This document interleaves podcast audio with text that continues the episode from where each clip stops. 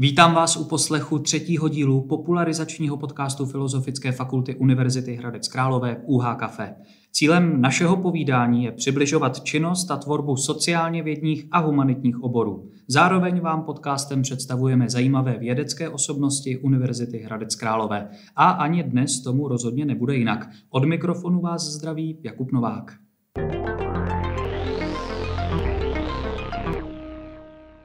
Pozvání tentokrát přijala emeritní děkanka Filozofické fakulty Univerzity Hradec Králové, politoložka, odbornice na Latinskou Ameriku, sportovkyně, Králové hradecká zastupitelka a prorektorka UHK pro strategii a rozvoj. Řeč je pochopitelně o Pavlíně Špringrové. Hezký den. Hezké odpoledne.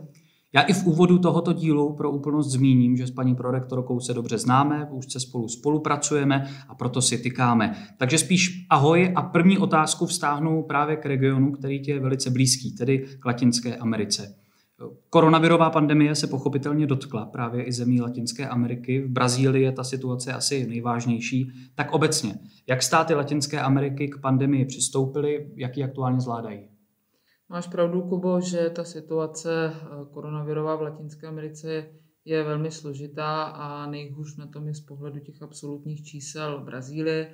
Na druhou stranu, pokud bychom se podívali na čísla relativní, tak zjistíme, že země jako Peru, Chile, Ekvádor, případně Mexiko na tom nejsou o nic lépe. To znamená, ta situace se tam v těch posledních týdnech dramaticky zhoršila a upřímně řečeno, pokud se zamýšlím nad tím, jak latinskoamerické státy tu situaci zvládají, tak je potřeba říct, že je to velmi, velmi individuální. Jsou země, které relativně racionálními opatřeními, řekněme, to své obyvatelstvo regulují z hlediska reakce a z hlediska nějakého sociálního distancování a ta rozhodnutí řekněme, nevybočují z toho, co známe z prostředí Evropy, byť ty evropské státy samozřejmě také reagovaly různorodě, ale pak jsou tady země, jako je už zmiňovaná Brazílie, kdy ta politika Jaira Bolsonára, brazilského prezidenta, je velmi rozporuplná, velmi problematická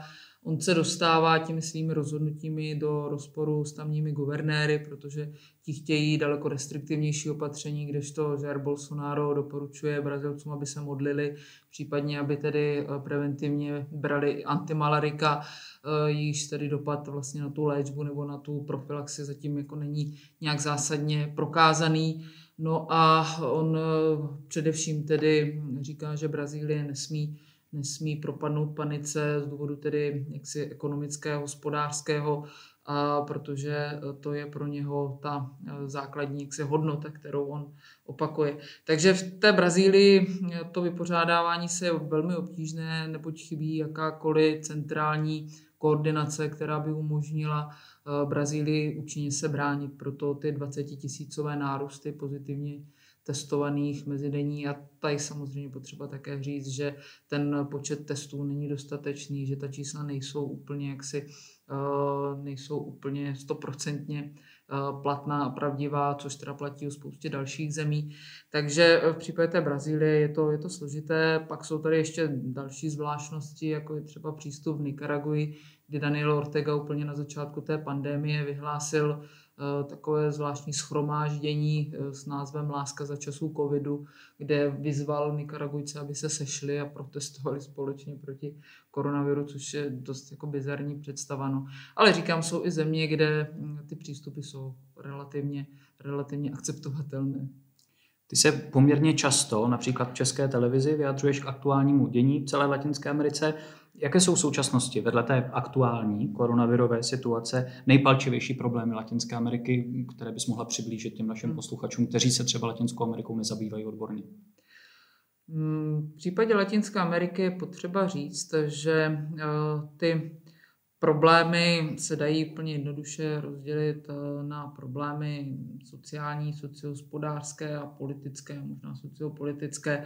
Když se zamyslíme nad tou eh, hospodářskou situací, tak eh, je možné konstatovat, že ta poslední velká ekonomická celosvětová krize na Latinskou Ameriku neměla nějak zásadně zdrcující dopad a země se z toho docela brzy otřepaly a řekla bych, že s výjimkou pár zemí, jako je Haiti, Venezuela, dokázali udržet docela solidní růst HDP. Nicméně velké problémy přicházejí pro Latinskou Ameriku jako celek někdy kolem roku 2014, kdy začínají propadat dramaticky ceny surovin, primárních zdrojů, což pro Latinskou Ameriku jako vývozce právě primárních eh, surovin je samozřejmě osudové a ta monokulturnost a ta, ta, to zaměření na jednu komoditu eh, jednotlivých hospodářství je velmi limitující z hlediska prostě jakýchkoliv rozvojových ekonomických plánů. Takže eh, pro Latinskou Ameriku před zhruba pěti, šesti lety přichází velká výzva v podobě v podobě tedy propadů cen a bohužel ta hospodářství jsou nediverzifikovaná, eh, to znamená, ty, ty důsledky jsou prostě nabílení, jsou, jsou logické. No a v tuhle chvíli tady máme další velký eh, challenge, velkou výzvu pro Latinskou Ameriku, ty jsi ji zmiňoval, je to koronavirus, který je to eh, situace, která bude opět mít velký dopad na tu ekonomiku. No a s tím potom eh, bude spojená i možná další eh, problematická část, což je, což je politika, která v mnohých státech třeba i za rouškou toho boje proti koronaviru může získávat podobu více represivní, může být využívána i ta současná krizová situace k tomu, že eh, někteří politici prostě budou činit eh, rozhodnutí, která by v normální situaci činit nemohli. Ano, když už jsme zmiňovali to Brazílii a podíváme se na to, jak se zrychluje odlesňování v Brazílii a prostě nikoho to teďka v tuto chvíli nezajímá v uvozovkách nebo Eh, tam ty možnosti kontroly jsou ještě omezenější než obvykle. Takže ty problémy jsou stále stejné, hospodářské, politické a v kontextu toho i sociální. Proč má dnes vůbec smysl studovat a zabývat se Latinskou Amerikou z České republiky? Zmíním, že naše univerzita je jedním z mála pracovišť, které se tímto regionem profesně zabývá a dokonce nabízí studium PhD v této oblasti. Latinskou Amerikou eh, má cenu se zabývat, ať už eh, bychom pocházeli z jakéhokoliv koutu světa už jenom protože Latinská Amerika je fascinující. Takže eh, to je pro mě odpověď velmi jednoduchá. Prostě je to fascinující část světa, která je neskutečně různorodá, ať už z pohledu třeba etnického, nebo i z pohledu politického, kdy je to pro mě laboratoř určitých politických Ehm, nesnad nutně ideologií, ale prostě politik a různých přístupů vůbec ke zprávě věcí veřejných. A je to také, a to pro mě velmi důležité, eh, region krásný z hlediska eh, přírodního bohatství, hor, eh, kopců, pralesa a to je pro mě taky taková hodnota, která, která mě baví. Jaká je tvoje nejoblíbenější latinskoamerická země a proč? Tak určitě je to Bolívie, to víš. Na druhou stranu eh, je potřeba říct, že to není jediná oblíbená země. Na paty určitě šlapé Kolumbie, Ekvádor, který je fantastický, protože je malý a nabízí vlastně veškerou veškerou možnou přitažlivost, kterou Latinská, Latinská Amerika má. Ale je to, je to primárně to Bolívie, což je země nešťastná. Nechci říkat, že je mi Bolívie líto, ale je to země, která, eh, která v sobě té své historii eh, skrývá spoustu eh, zajímavých kapitol, zvláštních kapitol, třeba i ve spolupráci s Československem meziválečným, což se málo, málo kdy u nás vůbec studuje nebo se tím někdo zaobírá. A Bolívie má, má krásnou přírodu a má hm, prima lidi, Eh, kteří jsou třeba trošku odlišní od nás, ale někdy mi připadají velmi blízcí, povědomí a, a, a nám podobní.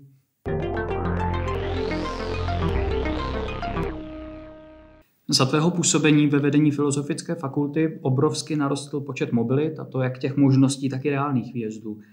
Jakou roli hraje v tvých očích internacionalizace obecně českých vysokých škol a jak se daří v tomto směru Univerzitě Hradec Králové?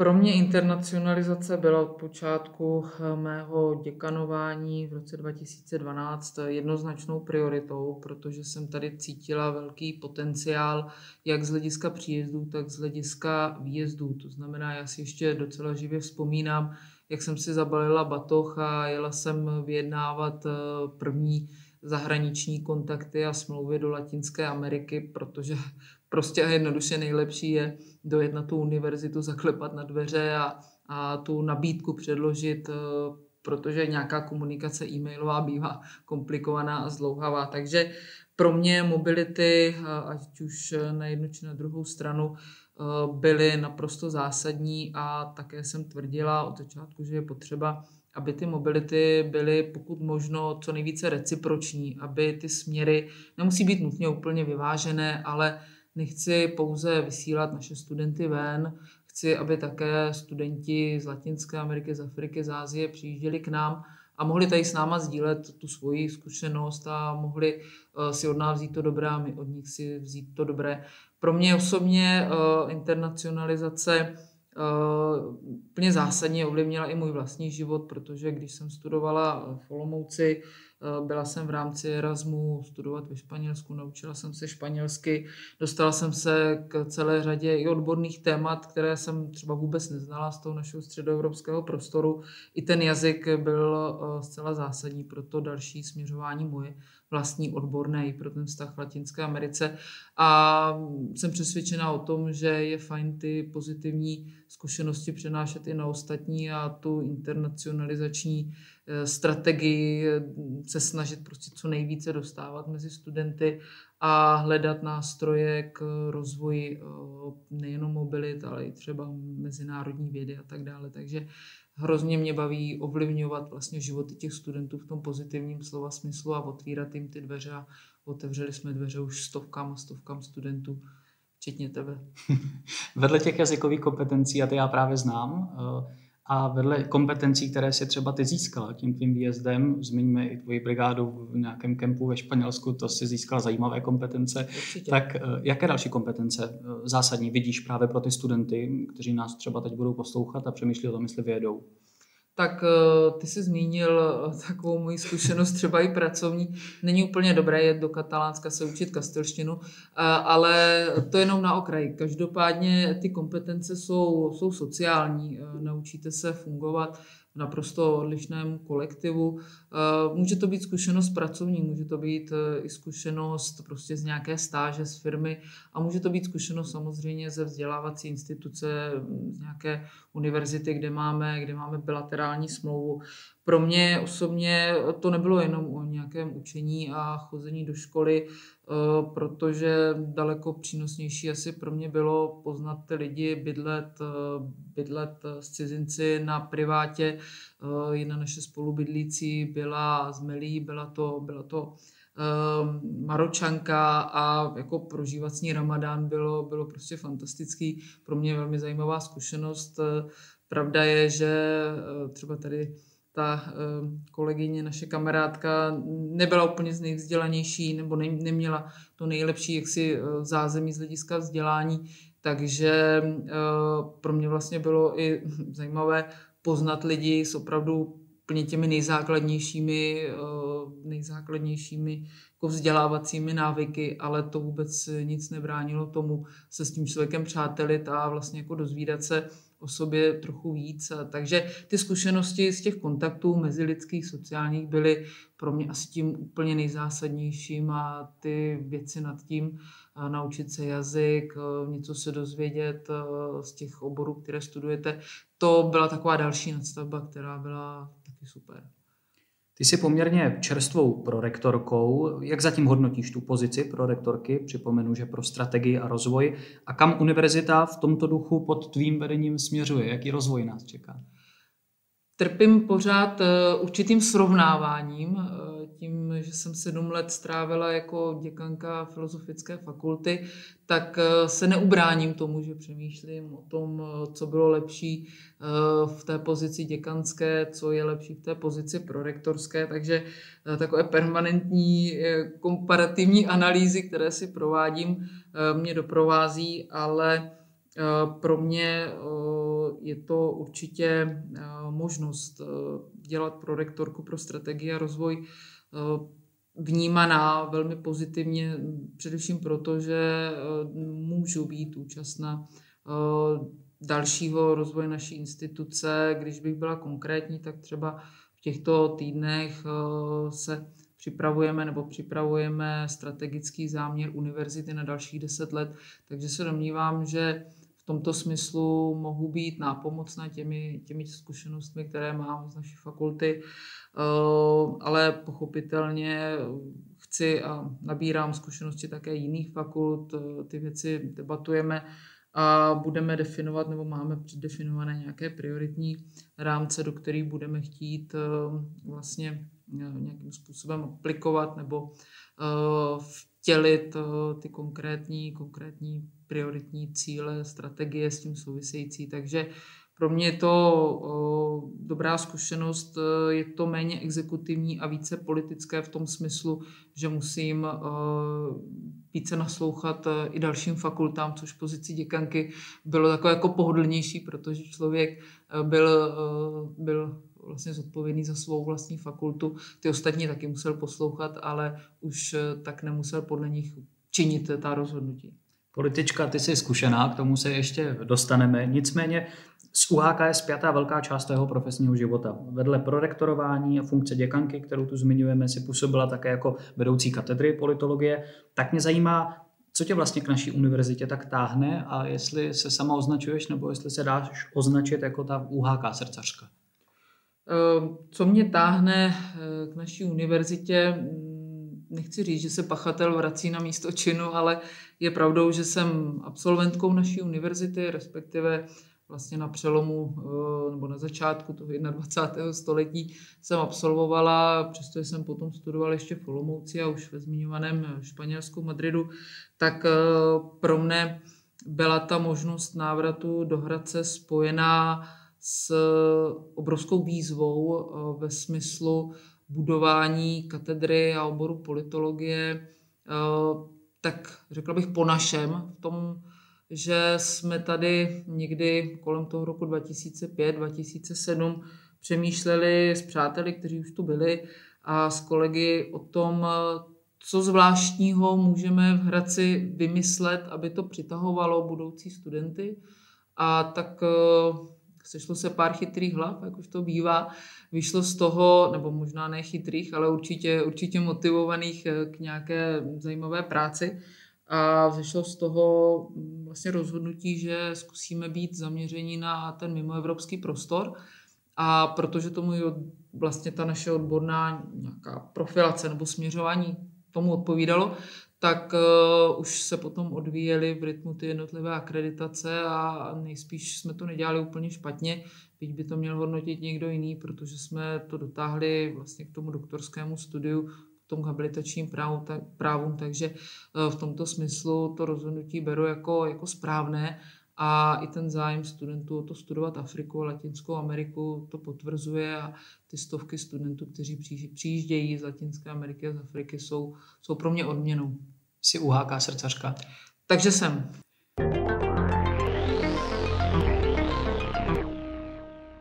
Ty se už dlouhou dobu angažuješ v regionální politice jako zastupitelka města Hradec Králové, a to za Hradecký demokratický klub, toho času tedy v městské opozici. My natáčíme 26. května, zrovna včera jsem poslouchal živý přenos zasedání zastupitelstva. Zajímá mě, Jestli máš pocit, že z opozice lze efektivně pracovat na věcech veřejných, tam se i proto, protože klub jehož barvy v zastupitelstvu hájíš se podílel na předchozím vedení města. To znamená, máš možnost opět té komparativní analýzy, možnost toho srovnání, jak z úrovně opozice, tak z úrovně vedení toho města. Já musím říct, že v tom minulém období, kdy HDK mělo svého primátora a zastoupení ve vedení, jsem byla v pozici řekněme, běžné zastupitelky, to znamená nikoli v té exekutivě. A to taky trošku ovlivňovalo ten můj pohled, kdy, řekněme, zastupitelka v případě nějakého koaličního subjektu má, dalo by se říct, docela pohodu, protože může se spolehat na to, že ti parťáci to dělají dobře. V případě té změny, kdy se člověk dostane do té role opoziční, v tu chvíli se na člověka začne valit daleko víc témat, která musí mm, zkoumat a ke kterým se musí vyjadřovat. A chceli kritizovat, musí také mít nějakou, nějakou konstruktivní vizi, jak naše město rozvíjet. Takže pro mě je určitě daleko složitější být v té pozici opoziční zastupitelky. To, že je to složitější, ale neznamená, že je to méně zajímavé Ba naopak eh, nutí mě to prostě k nějakému posunování, k nějakému poznávání jako hlubších souvislostí problému. Není to někdy jednoduchá pozice, protože mnohdy nedostáváme odpovědi na ty nejzákladnější otázky, na které by člověk eh, odpovědi automaticky čekal. Eh, nicméně já si myslím, že je možná nějakou ozdravnou kůrou každé politické strany nebo klubu a dostat se do nějaké opoziční, nechci říkat karantény, ale do nějakého období, kdy člověk může rozmýšlet i nad svými vlastními chybami, což mi nedělá úplně problém a myslím si, že to je to pochybování sám o sobě je ta nejlepší cesta uh, dál. Bylo pro tebe výhodou jako pro politoložku pracovat v komunální politice? Je to věc, která pomůže nebo je to naopak možná handicap? Myslím, že je to handicap, nemusí to být nutně ani nějaká, ani nějaká zásadní pomoc.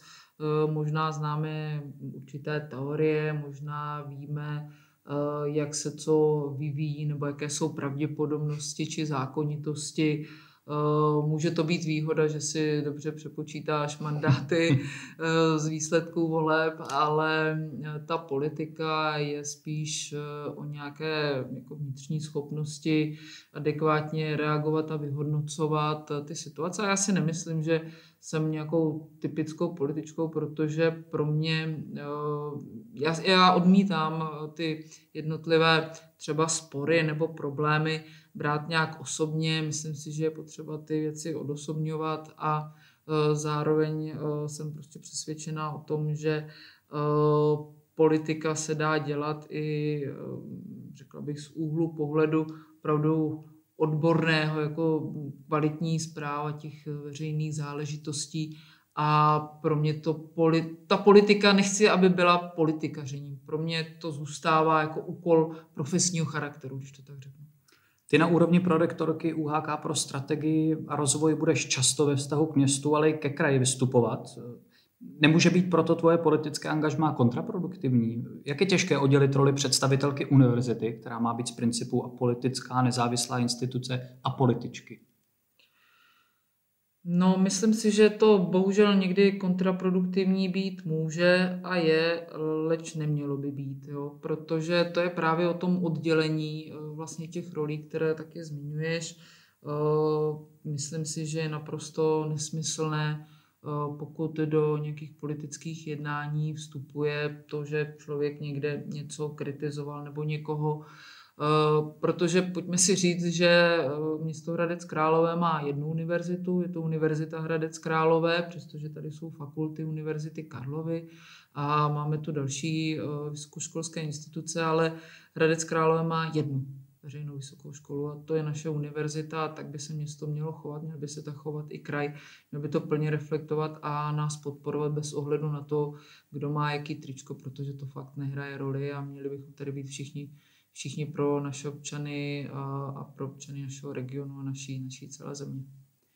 Pravděpodobně v říjnu tohoto roku nás v Česku čekají volby do krajských zastupitelstev. Do toho Královéhradeckého kandiduješ ty, a to jako dvojka na kandidáce spojenci pro Královéhradecký kraj. Jen zmíním, že to je spojení právě HDK, TOP 09 a liberálně ekologické strany. S jakými tématy přicházíš? Jaký program krajské politice nabízíš a co trápí Královéhradecký kraj? Myslím, že všechny strany budou zajedno, že Královéhradecký kraj trápí sucho a stárnutí populace naší, protože Královéhradecký kraj je nejstarším krajem České republice a to je potřeba řešit. A myslím si, že právě Univerzita Hradec Králové by měla být intenzivně nápomocná a měla by být podporována v té nápomoci řešit ty klíčové problémy, ať už sucho nebo právě stárnutí populace. Ale to jsou témata, která se budou objevovat u všech politických stran. Pro mne eh, je zajímavé spolupracovat eh, třeba v té programové oblasti na eh, tématu školství, kdy když jsme připravovali tento program, tak tu tradiční část o tom středoškolském vzdělání nebo regionální školství jsme doplnili právě i určitými vhledy, jak by kraj mohl vypadat z hlediska podpory vysokoškolského vzdělávání, z hlediska podpory i vědecké činnosti, zmezinárodnění těch našich kontaktů, nejenom na úrovni toho terciálního školství, ale prostě celého kraje. Takže myslím si, že je to spojená, je to, je to velmi spojená tematika i s dalšími oblastmi a v tomto bychom mohli být specifičtí a měli bychom podporovat v našem kraji inovace a další záležitosti. Doplňovat se bude zároveň část Senátu. Ty jsi dlouhodobě zajímavá, výrazná politická osobnost v našem regionu. Teď nezdvořile připomenu, že zákonný věkový limit proto také splníš. Neuvažovala jsi o kandidatuře do Senátu parlamentu České republiky? Mm, musím se přiznat, že neuvažovala. A to z toho důvodu, že jsme se s panem rektorem domluvili na nějakém působení v tom dalším eh, rektorském období z pozice tedy pro rektorky pro strategii a rozvoj. A zároveň, a to konstatuji s, vlastně s velkou radostí, eh, mohu říct, že Hradecký demokratický klub bude mít eh, skvělého nominanta, což je můj kolega a kamarád Honza Holásek, což je právník hradecký a částečně pražský tak eh, v tomto smyslu já jsem spokojená, protože můžu pracovat na univerzitě a víme, že máme perfektního kandidáta.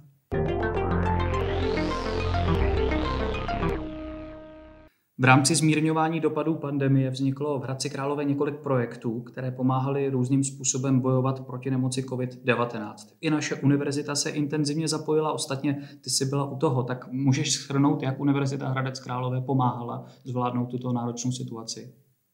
Tak my jsme eh, měli celou řadu aktivit, eh, které jsme dali vlastně do toho veřejného prostoru k dispozici a já jsem hrozně ráda, když jsem si dělala takové rezime o tom, jak jsme byli vlastně platní, eh, tak jsem zjistila, že ta naše platnost nebo to uplatnění bylo dost široké a myslím, že bylo vnímáno velmi pozitivně.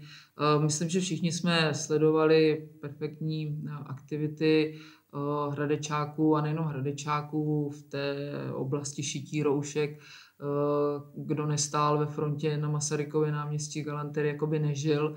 Takže to, byly, to byl takový zvláštní čas, eh, ve kterém já jsem potřebovala tak nějak jako vnitřně najít své místo a byla jsem velmi ráda, že jsme mohli spolupracovat na té komunitní aktivitě 3D tisku vlastně proti covidu, což eh, byl tisk obličejových štítů za pomoci 3D technologií. Byla to opravdu komunitní eh, záležitost, kterou jsme nějakým způsobem koordinovali ve spolupráci s dalšími kolegy, třeba ze zastupitelstva, Pirátů a z dalších politických stran, ale vůbec tam nebyla důležitá ta stranická linie nebo jakákoliv příslušnost, byla tam spousta lidí a především studenti a taky zaměstnanci Univerzity Hradec Králové, kteří na celém projektu participovali. Začínali jsme v technologickém centru a e, poté, co jsme vyprodukovali nějaké 4000 štítů, jsme si řekli, tak už je potřeba se trošku technologicky posunout a nabídla se možnost e, začít e, obličové štíty vyrábět vstřikolisovou formou, což je potom úplně jiná dimenze z hlediska produkce. To znamená, za těch následujících pár týdnů, a my jsme de facto až s koncem toho výjimečného nebo toho nouzového stavu ukončili tuto aktivitu, tak eh, vězte, že eh, do toho minulého týdne jsme za univerzitu, když bych sečetla, eh, jak ten 3D tisk, tak vstřikolisovou formu vyprodukovali nějakých 35 tisíc obličejových štítů, což by určitě uvezlo nějaké čínské letadlo. Na druhou stranu nám to dělalo radost a my jsme to dělali za za buď zadarmo, anebo za čistě nákladovou cenu, což může dělat radost i, i, i ostatním lidem. Takže toto byla aktivita z mého pohledu osobního ta největší, ale tím neumenčují aktivity ostatních eh, lidí eh, z naší univerzity. Spousta našich studentů byla povolána v rámci zákona tedy eh, do té oblasti sociálních služeb, ale i ti, co nebyli povolaní ze zákona, velmi často pomáhali. Byli jsme aktivní při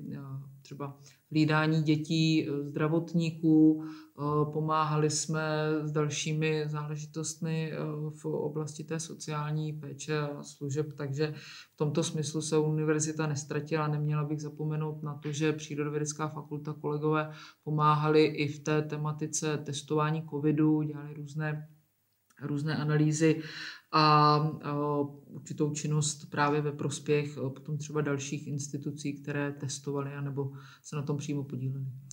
Vrátím se trošku k těm štítům. 35 tisíc, komu všemu jsme je distribuovali, komu, komu všemu ty štíty šly? To je eh, hezká otázka, která se dá Eh, vlastně rozložit, nebo ta odpověď se dá strukturovat podle jednotlivých týdnů. Ono na začátku ta jednoznačná poptávka eh, byla úplně nejsilněji pocitována ze strany, eh, ze strany tedy nemocnic, to znamená zdravotnických zařízení, potom se přidali také sociální zařízení, domovy pro seniory, ale i další vlastně sociální instituce. A potom, přišlo, potom přišlo období období, kdy jsme dodávali například do obchodu, pak přišly eh, nechtařská studia, kadeřnice, takže podle toho, jak se eh, objevovala ta, jak se objevovala ta rozhodnutí vlády, kdo jak se má chránit, tak i podle toho vlastně štíty eh, získávaly nová, nová odbytiště, pak tam byly školy, takže dalo by se to krásně podle těch opatření vlády a rozhodnutí strukturovat, eh, ta, ta, ten odbyt byl obrovský. Jaké bude mít pandemie dopady na českou společnost po jejím útlumu? Upřímně řečeno nevím. Eh, nevím, protože nejsem úplně optimista v tom, že by nás to nějak poznamenalo ve smyslu větší zodpovědnosti. Nevidím tady tu sebereflexi zatím.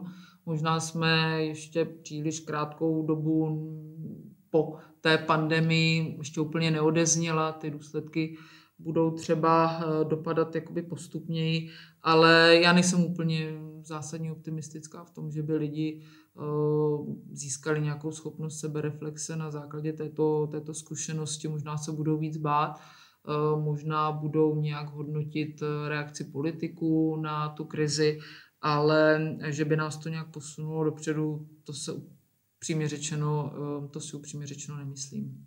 Ta krize jasně ukázala, že postavení a relevance význam vysoké školy zásadní vzhledem k tomu vědeckému přínosu je v České republice ta podpora vysokých škol, vědy, výzkumu, transferu znalostí dostatečná?